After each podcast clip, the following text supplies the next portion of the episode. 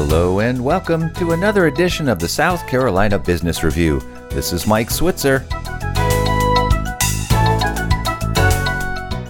Two years ago, our next guest was bearish on stocks and bonds when interest rates were much lower. But now that the Federal Reserve has ratcheted up short term rates and 10 year Treasury yields have jumped from a half a percent to nearly 4%, we thought now would be a good time to check in with him to see if he still feels the same. Tyson Halsey is a chartered financial analyst with Income Growth Advisors. He joins us now by phone from his office in Daniel Island, South Carolina. Tyson, welcome back to the program. Hi, Mike. So tell us how you do feel now that interest rates are significantly different than the last time we talked.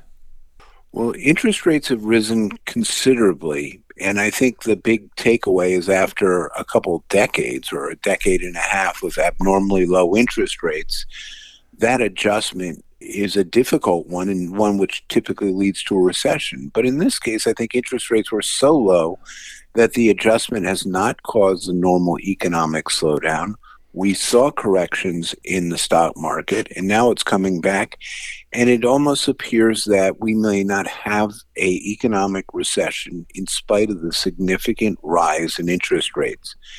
I'm cautious on stocks but i think from an investment standpoint the fact that we have higher interest rates opens up a whole lot of new opportunities in terms of income vehicles that people can rely on and I think moving away from the idea of investing heavily in large cap growth and technology or maybe AI, there are good conservative strategies that can produce attractive yields. And I think now that's the appropriate posture for investing. Well, you know, over the past couple of years, technology stocks that you mentioned have uh, been a great place to just sit on and hold and watch the growth. But this year, you got to have a strong stomach to have those in your portfolio. You know, there are shades of gray here. I mean, I would say, on one hand, in general, for 40 years, we had declining interest rates and having 60% in stocks and 40% in bonds worked great. You're always making money on the bond side for the most part and the stock side.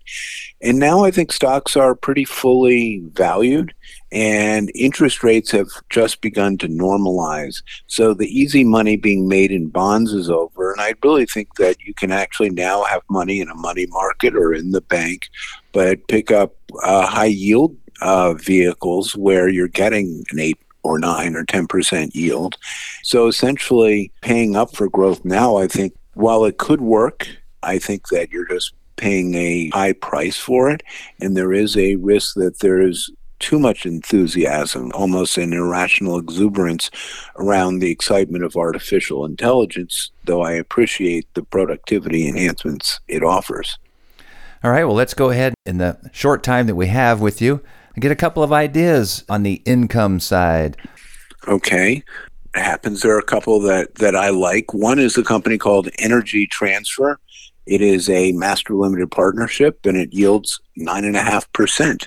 And I think pipelines in the U.S. are going to continue to be utilized, and the demand for fossil fuels has largely been underestimated. And I think that that makes sense. I like a company called Gamco Global Gold and Natural Resource Income Trust, GGN, they yield 9.5% as well.